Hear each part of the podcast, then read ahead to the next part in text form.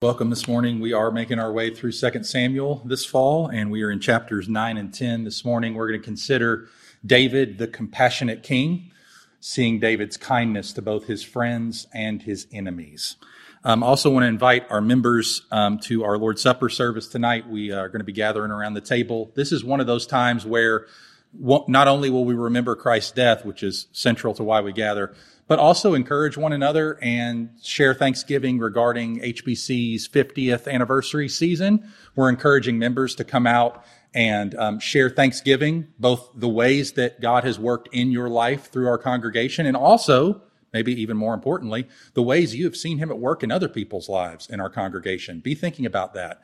Be thinking about not just how he's worked in your life, but how he's worked in others congregation, other others in our congregation, and we'll take some time after we celebrate the Lord's Supper to share those things tonight. So please join us if you're able.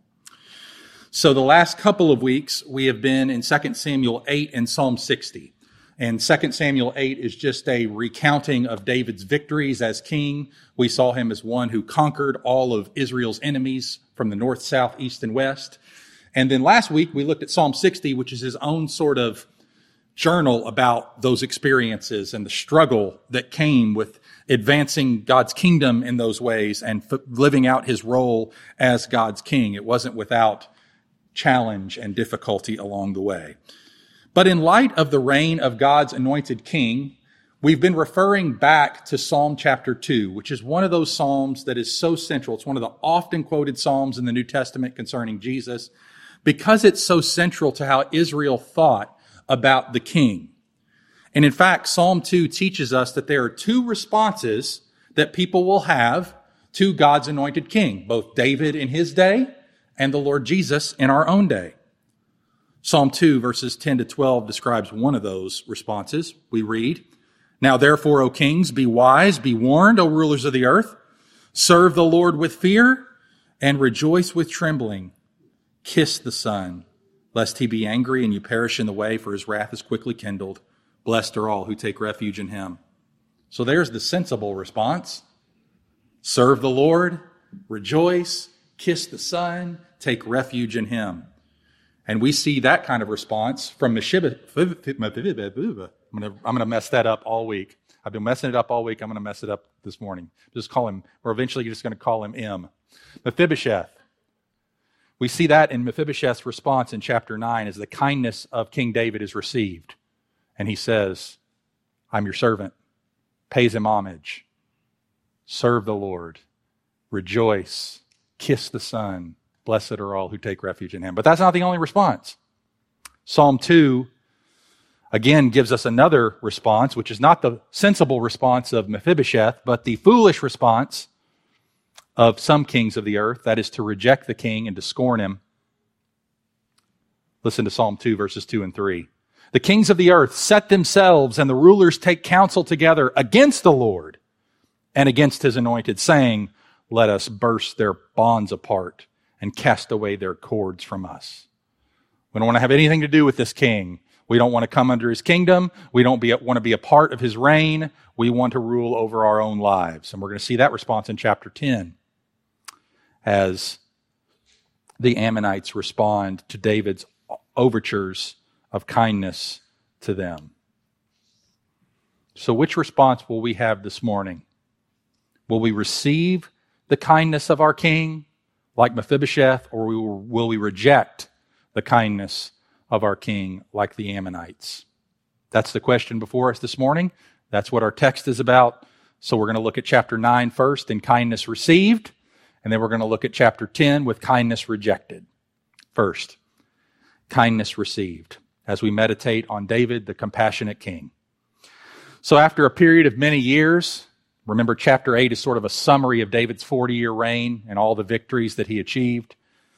David is desirous of keeping the promises that he made to Jonathan, who was his best friend and Saul's son, to look after his family when he ascended the throne, now let me remind you of what those promises were. In 1 Samuel chapter 20, verses 13 to 17, Jonathan says the following to David. This is before Jonathan died. But should it please my father to do you harm, that is his father Saul, The Lord do so to Jonathan and more also if I do not disclose it to you and send you away that you may go in safety. In other words, Jonathan's saying, I'm loyal to you, David. You are God's anointed. I know Saul is fighting you because he doesn't want to give up the throne, but I'm loyal to you. He says, May the Lord be with you as he has been with my father. Verse 14, if I'm still alive, show me the steadfast love of the Lord that I may not die. And do not cut off your steadfast love from my house forever when the Lord cuts off every one of the enemies of David from the face of the earth. What's he saying? If I'm still alive, which unfortunately he isn't, he dies with Saul. But he says a second part if anyone is in my family, there's anyone in my house, would you show them steadfast love for my sake? Verse 16, and Jonathan made a covenant with the house of David, saying, May the Lord take vengeance on David's enemies. And Jonathan made David swear again by his love for him, for he loved him as he loved his own soul. So Jonathan's pleading with David, Please remember those who were in my house and do them good. Well, how does David respond? Well, we read in 1 Samuel 24, verses 20 to 22, the following And now behold, I know that you shall surely be king. This is Jonathan again and that the kingdom of Israel shall be established in your hand. And swear to me, therefore, by the Lord, that you will not cut off my offspring after me, and that you will not destroy my name out of my father's house. David's response, verse 22 David swore this to Saul. Then Saul went home, but David and his men went up to the stronghold.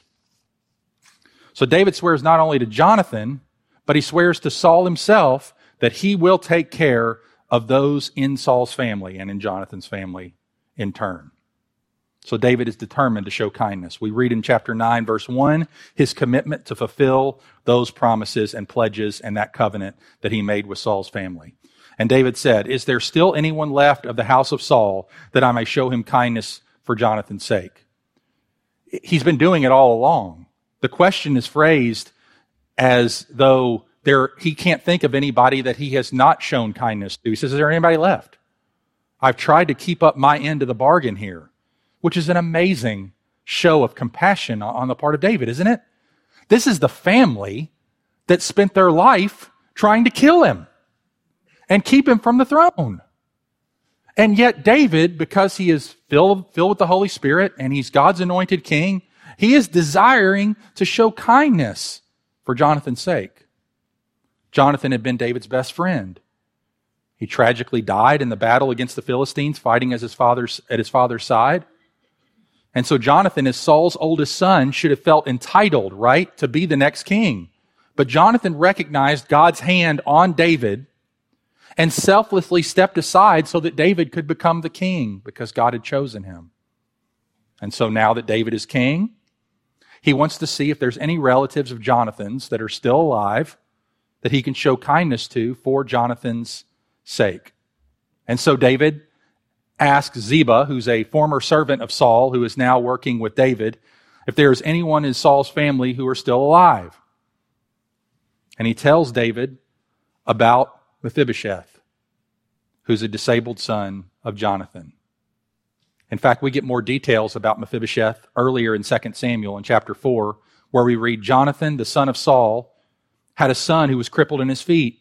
He was five years old when new, the news about Saul and Jonathan came from Jezreel, and his nurse took him up and fled. And as he fled in her haste, he fell and became lame, and his name was Mephibosheth. Now, we're told here again in chapter 9 that he's crippled in his feet.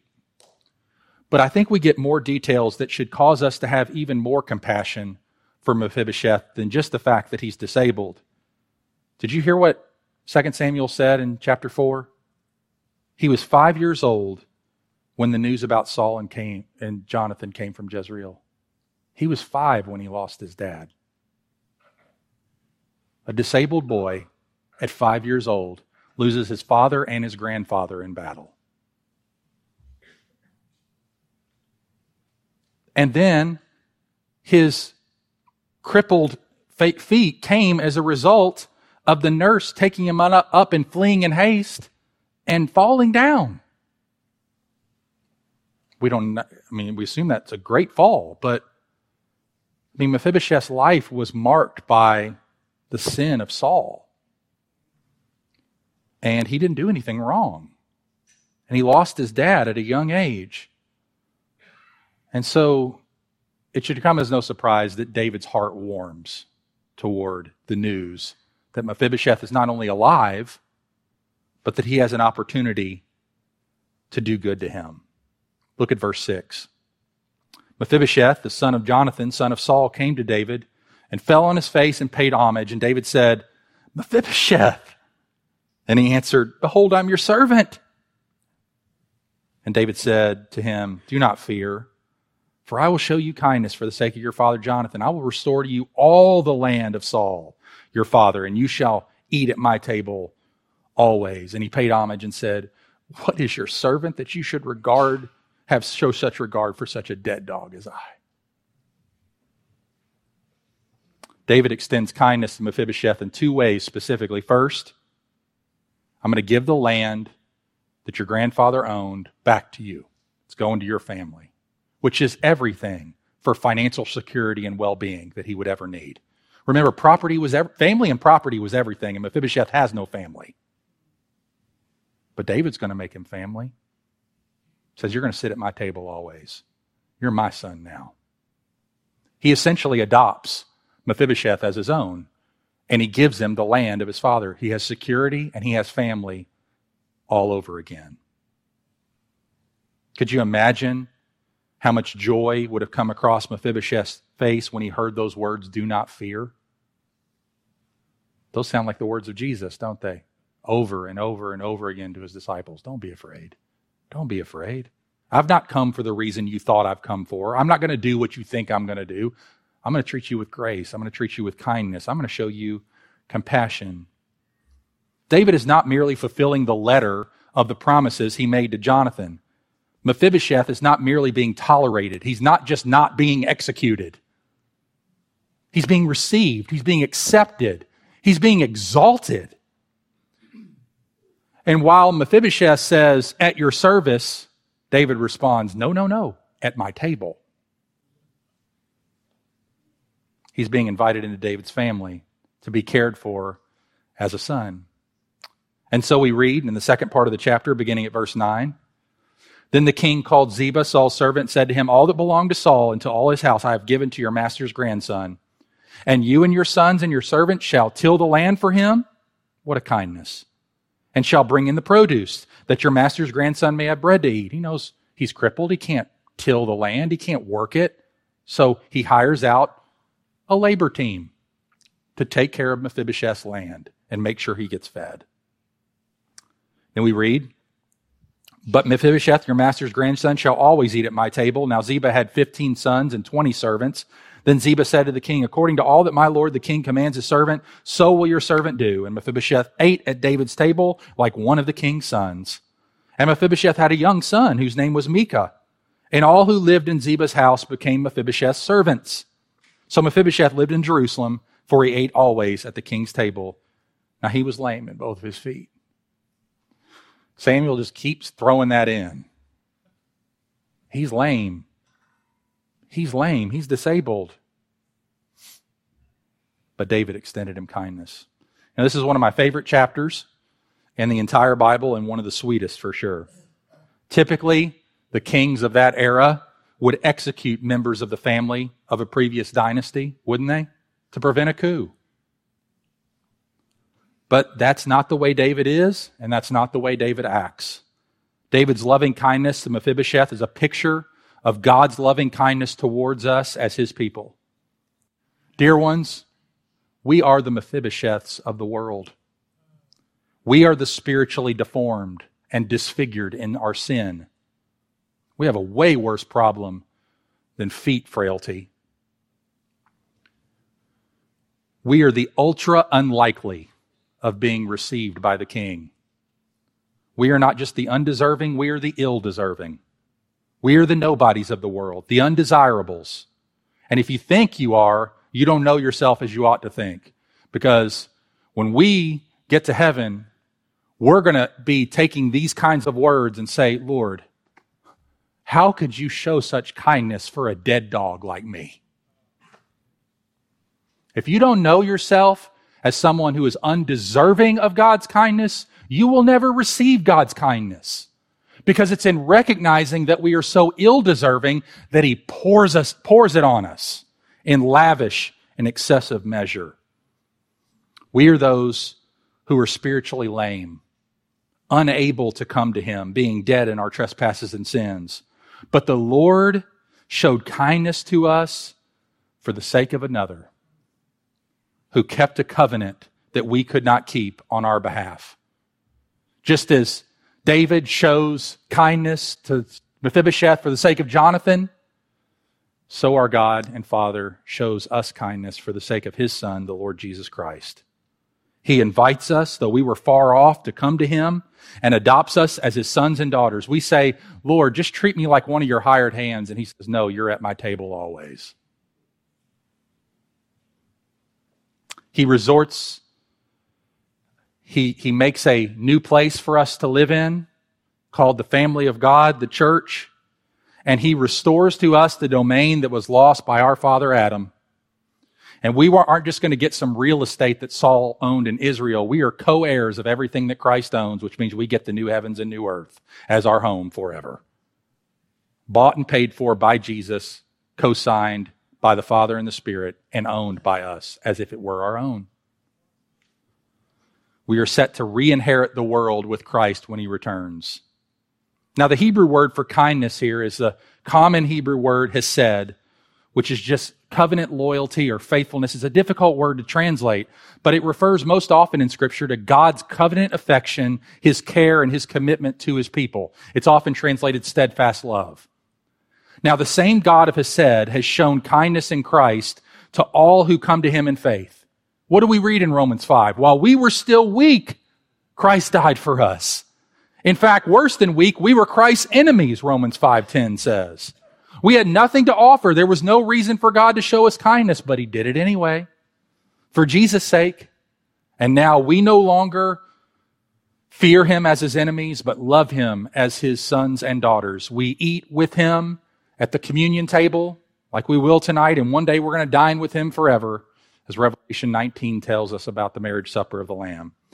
The Mephibosheth story is a wonderful foreshadowing of these realities. And like Mephibosheth, how should we respond? Because we've received such undeserved favor, we should be humble and we should be grateful. We ought to reflect the Lord by extending grace to those who don't deserve it, right? How can it be that we as God's people who have been treated with such undeserved kindness by the Lord cannot extend that horizontally to others? What is messed up in our souls if we can't do that? We should be able to liberally forgive and liberally overlook and liberally receive people because that's the way the Lord has done us. I, am guessing that Mephibosheth, now we're going to read more about Mephibosheth later in the story, and things don't go quite as well. But in this moment, how could you imagine Mephibosheth gets picked up, he gets set, seated at the king's table, and he starts snapping at people? Hey, hey, hey, hey, hey, hey. I don't like that food. I, don't you, did you, I got a gluten allergy. Now that's legitimate, I know, but it's, you know, just starts complaining about things. But didn't you get my, that's not, now that's not the dessert menu I read. I mean, can you get me something else, please? I mean, please, I'm a king's son now. Come on, come on, come on, come on. Can you imagine him doing that? No. He's going to be grateful. He's going to be humble. Whether it be our coworkers, our parents, our spouses, our fellow church members, our kids, our neighbors, our family members, because we have been treated with such lavish kindness by our God, we should be eager, humble, grateful, and willing to extend that to others. We should also be like David, right? We should keep our word. We should have integrity and follow through on the vows and promises that we make. Most importantly, those we make in our baptism and in our church membership and in our marriages. We should keep the covenants that we've made because those, those covenants that we make carry with them obligations that we promise to fulfill in our lives. And David's a good model for us here about how to keep a covenant. And aren't you thankful that the Lord Jesus did that for us? Kept his covenant, even when it was really costly. David's out, out some money here. He's out some real estate, but he's willing to do it because he knows it's the right thing to do. He knows it's the right thing to do to take care of Saul's family that he agreed to when Jonathan asked him to do it and when Saul asked him to do it, even though they were wickedly sinful, not, not in Jonathan's case, but Saul's case, against David himself. So that's kindness received. Secondly, kindness rejected. Kindness rejected. Chapter 9, and the reception of the king's kindness stands in sharp contrast with chapter 10, where we see the rejection of the king's kindness. Mephibosheth receives it as a friend of David.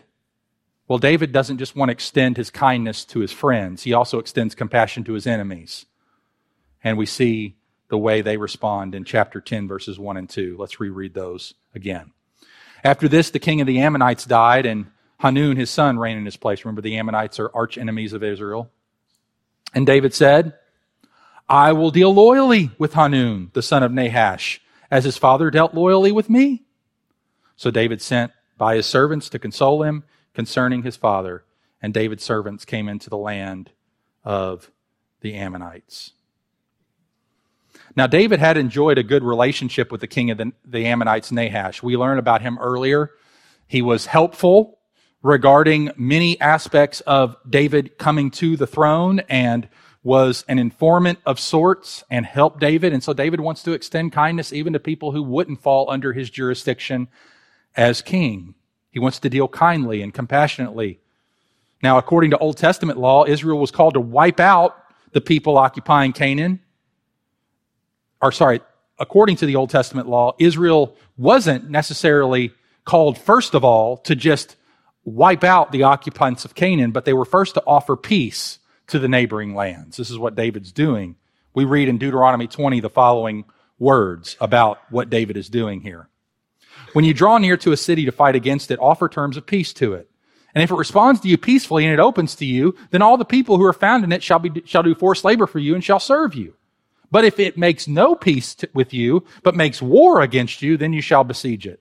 When the Lord your God gives into your hand, and you shall put all its males to the sword, but the women and the little ones, the livestock, and everything else in the city, all its spoil, you shall take as plunder for yourselves.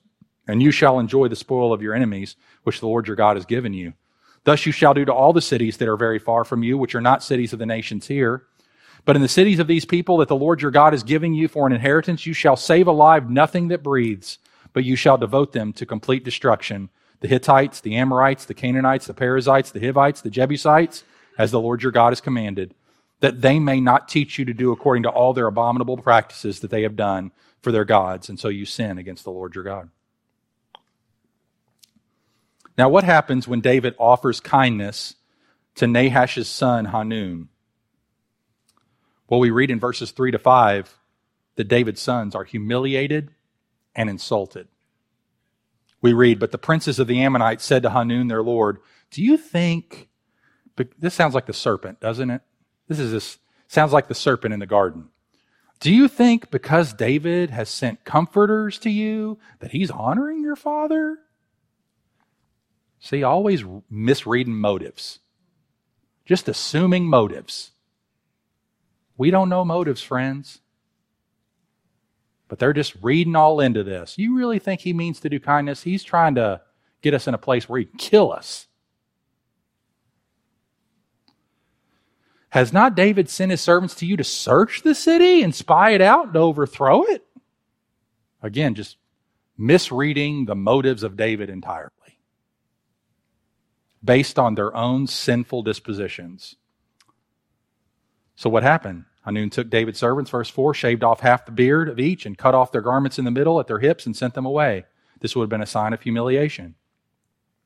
But it was told David he sent to meet them, for the men were greatly ashamed. And the king said, Just hang out here until your beards grow back, and you can come in with your head held up.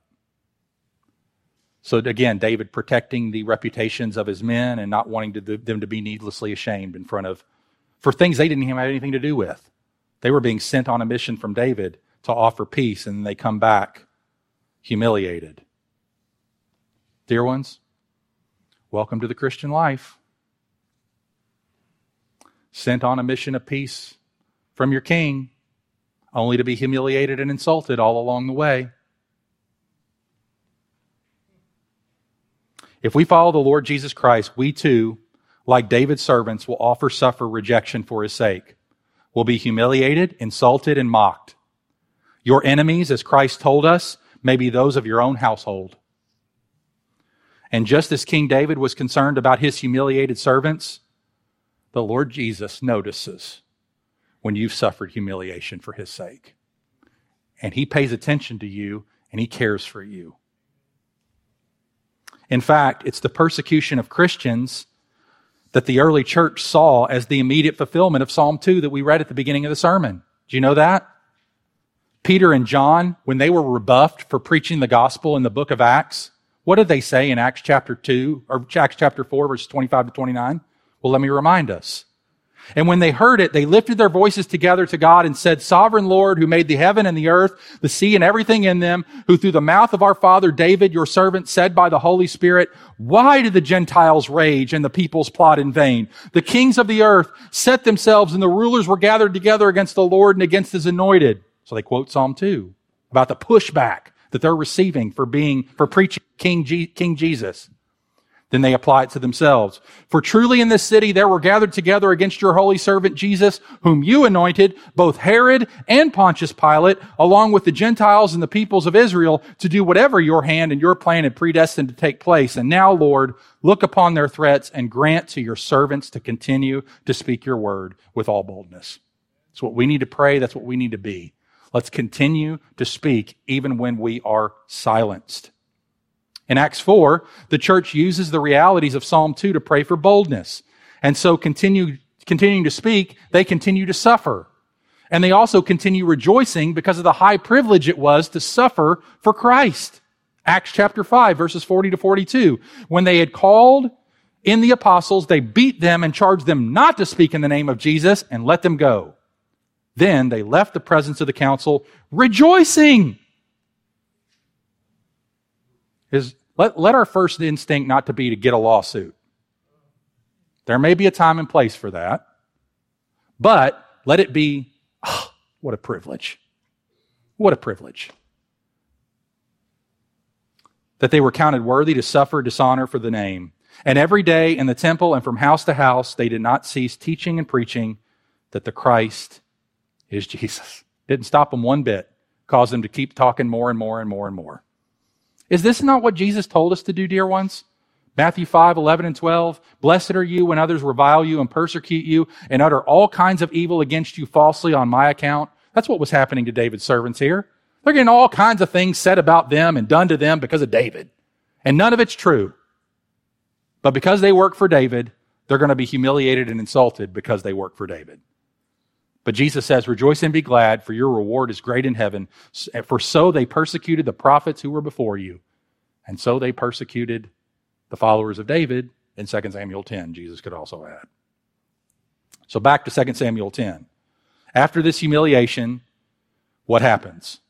Well, David does what Deuteronomy 20 tells him to do go to war. Not because he has some sort of vengeful, vindictive spirit about him, but because that's what God told the king to do. I've made an offer of peace. You've rejected it. We're going to battle now. And we read in verse 6 when the Ammonites saw that they had become a stench to David, the Ammonites sent and hired the Syrians and Beth Rehob and the Syrians of Zobah, 20,000 foot soldiers. So they're building their army. The king of Maacah with a thousand men, the men of Tob, 12,000 men. So they got an army, 33,000 people deep, something like that. When David heard it, he sent Joab. So they're taking the first, they're, they're, they're manning up first and going after David. But when David heard of it, he sent Joab, which is his military commander, and all the host of his mighty men, that's his army. And the Ammonites came out and drew up in the battle array at the entrance of the gate. The Syrians of Zobah and Rehob and the men of Tob and Maacah were by themselves in the open country. And then we read in the verses 9 through 19 that Joab looks to the Lord for help and then employs sound military strategy to bring victory over the Ammonites to the people of Israel, and they're soundly defeated. Now, it seems that the truth of Psalm 2 is playing out, isn't it? Psalm 2, verses 4 to 9. God sits in the heavens and laughs. The Lord holds them in derision. Then he will speak to them in his wrath and terrify them in his fury, saying, As for me, I have set my king on Zion, my holy hill. That's what God is declaring to the nations. David is my king. David will not be defeated. I will tell the decree the Lord said to me, You are my son. Today I have begotten you. Ask of me, and I'll make the nations your heritage and the ends of the earth your possession. You shall break them with a rod of iron and dash them in pieces like a potter's vessel. And Christ has asked of the Father to give him the nations, and he is now moving out, church by church, missionary by missionary, into the nations in all times to bring in the people that he has redeemed. And so we have a choice, don't we? This, these texts show us the contrast of receiving the kindness of the king in verse in chapter 9 or rejecting the kindness of the king in chapter 10. Serve the king, scorn the king. Christ's rule is the best rule, isn't it? He brings peace. But while he is for peace, many are for war. David was for peace. The Ammonites were for war. Are you for war this morning? If you're not a Christian, you're for war. Say, I'm not killing anybody. No, but you are warring against the king of the universe by not submitting and serving him. He's offered you kindness. He wants to put you at his table. He doesn't want to take your life from you. He wants to give you life. He's not trying to make you a servant, a hired hand. He's trying to make you a son, a daughter. You get everything he owns. Now you got to suffer like his son did, but you'll be exalted and raised. Dear ones, don't fight Jesus. Because while receiving this good, good rule is very good news, rejecting his rule is very bad news. Today, the rulers of the earth of Psalm 2 are every one of us. By nature, we set ourselves up against the Lord and against His anointed, saying, I'm going to burst His bonds apart and break His shackles in two. I don't want anything to do with them. I'm going to treat Jesus as a casual Facebook friend. I will interact with Him when He pops up on my feed, but otherwise, I'm going to ignore Him. But, dear ones, more than ever, it seems our culture, and it's been this way since east of Eden, we want to run our own lives the way we choose. Did you know the number one song that's played at funerals is not Amazing Grace? It's My Way. That's appropriate. That's honest. And it's an offense to the king. But God is a God of kindness, lavish, overwhelming kindness. And it's even his kindness that puts us here this morning so that we can hear of his kindness again. That he desires that his kindness would lead us where? To repentance, not rejection. So he delays his judgment that we might receive his kindness. Romans 2. David delayed his judgment too. He allowed the men to grow their beards back before he did anything. His wrath didn't have a hair trigger. He wasn't going right after him. He waited. And that's a little portrait of the Lord's decade, century, millennia waiting. As people sin against him, thousands and thousands of times a day, reject his rule over and over, play my way at their funerals, the sun comes up, the rain comes down on the just and the unjust every day. God's kindness pouring over his enemies and his friends all day long. It's just mercy over and over again. It's grace over and over and over again. And what's all that meant to do? Romans 2, 4 and 5. Do you presume on the riches of his kindness and forbearance? I hope you don't presume on it. Don't presume. Oh, don't presume. Do you presume on the riches of his kindness and forbearance and patience, not knowing that God's kindness is meant to lead you to repentance? But because of your hard and impenitent heart, you're storing up wrath for yourself on the day of wrath when God's righteous judgment will be revealed. There's a day coming where a hard and impenitent heart. By the way, let me say something about that, especially to our kids, young people this morning. Romans 2 says something here. When we continue to not receive God's kindness, which means actively submit to Him as Lord and walk with Jesus during our lives, our heart is not getting any softer if you're saying, I'm going to become a Christian a little bit later, you have no biblical guarantees of that happening. In fact, you have the opposite.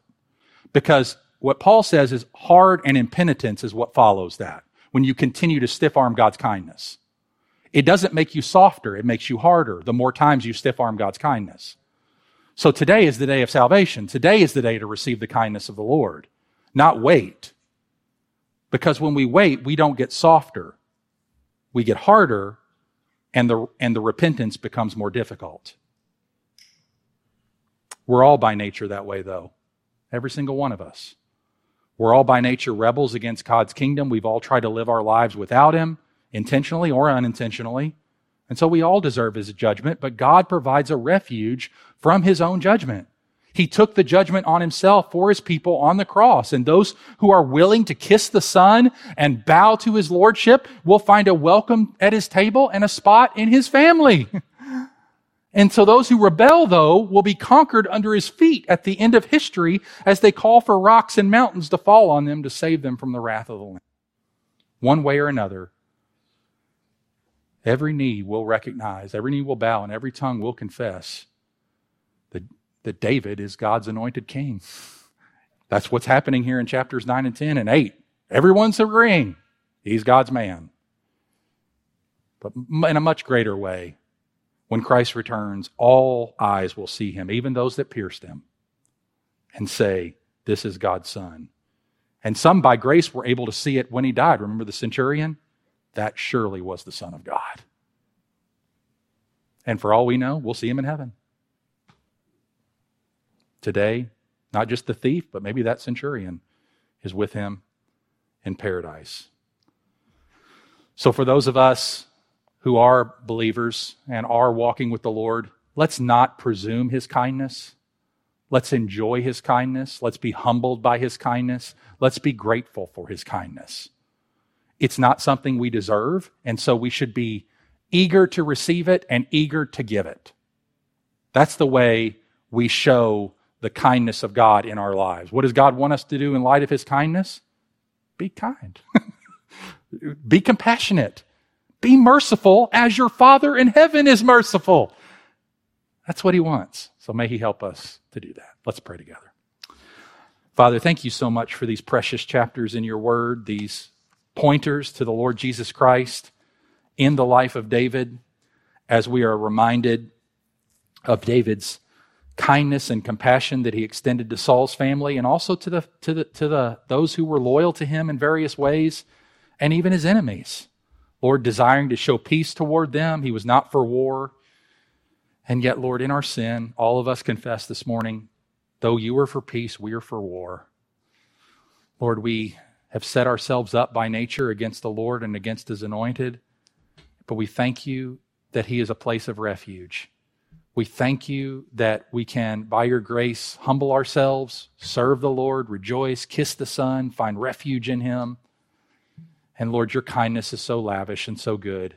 Thank you that you don't just give us a place in your kingdom, but you give us a place at your table.